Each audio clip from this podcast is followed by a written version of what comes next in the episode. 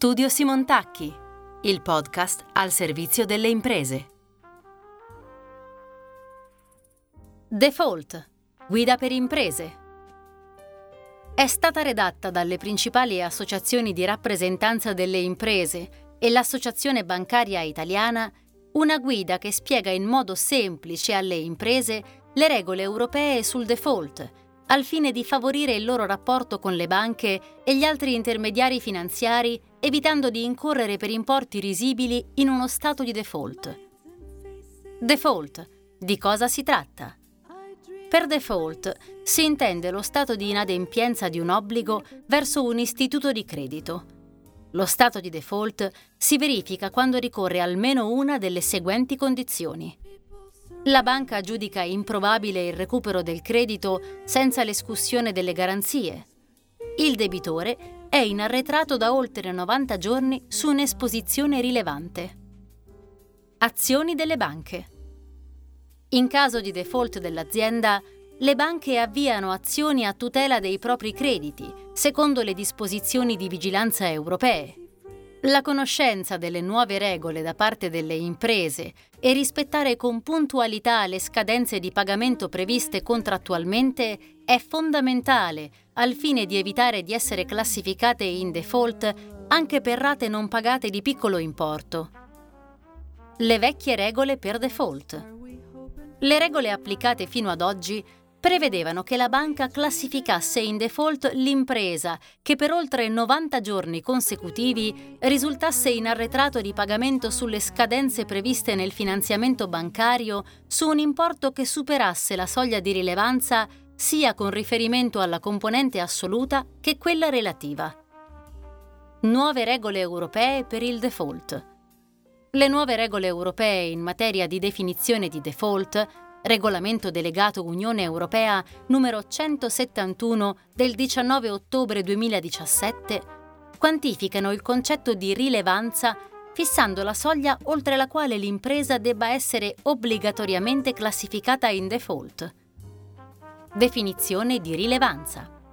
Secondo le nuove regole, la banca sarà tenuta a determinare l'inadempienza dell'impresa qualora la stessa risulti in ritardo nel pagamento di oltre 90 giorni su importi di ammontare superiore a 500 euro complessivi che rappresenti più dell'1% del totale delle esposizioni dell'impresa verso la banca. Persone fisiche e piccole e medie imprese. Per le persone fisiche e le piccole e medie imprese esposte nei confronti di una banca per finanziamenti inferiori a un milione di euro, l'importo dei 500 euro è ridotto a 100 euro. Superamento soglia di rilevanza di gruppo.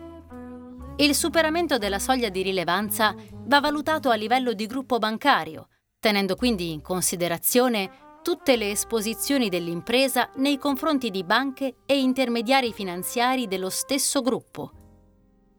Impresa classificata in default. L'eventuale classificazione dell'impresa in stato di default, anche se relativa a un solo finanziamento, comporta il passaggio in default di tutte le sue esposizioni nei confronti della banca, con possibili ripercussioni negative su altre imprese a essa economicamente collegate esposte nei confronti del medesimo intermediario finanziario, innescando un effetto contagio. Piccola media impresa classificata in default. In deroga alla regola generale, per le piccole e medie imprese con un'esposizione complessiva inferiore a un milione di euro nei confronti della banca, il default su una singola esposizione non necessariamente determina l'automatico default su tutte le altre esposizioni dell'impresa verso il medesimo intermediario finanziario. Spetta alla banca la decisione di applicare la definizione di default a livello di singola linea di credito lo stesso vale per le obbligazioni congiunte. Margini attivi esclusi. L'autorità bancaria europea ha espressamente escluso la possibilità di compensazione degli importi scaduti con margini attivi dell'impresa disponibili su altre linee di credito non utilizzate dallo stesso debitore, per evitare di essere classificato come inadempiente, diversamente da quanto avveniva in passato. Uscita dal default. Tempi.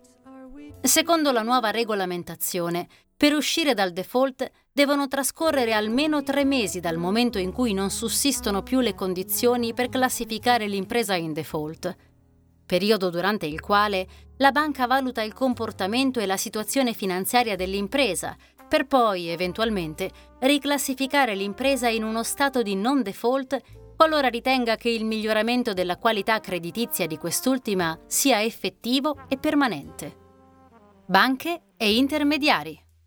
Le nuove regole in materia di default devono essere applicate non solo dalle banche, ma anche da tutti gli intermediari finanziari non bancari che esercitano il servizio di concessione di finanziamento sotto qualsiasi forma. Articolo di Marco Simontacchi. Studio Simontacchi, dal 1983 al servizio delle imprese.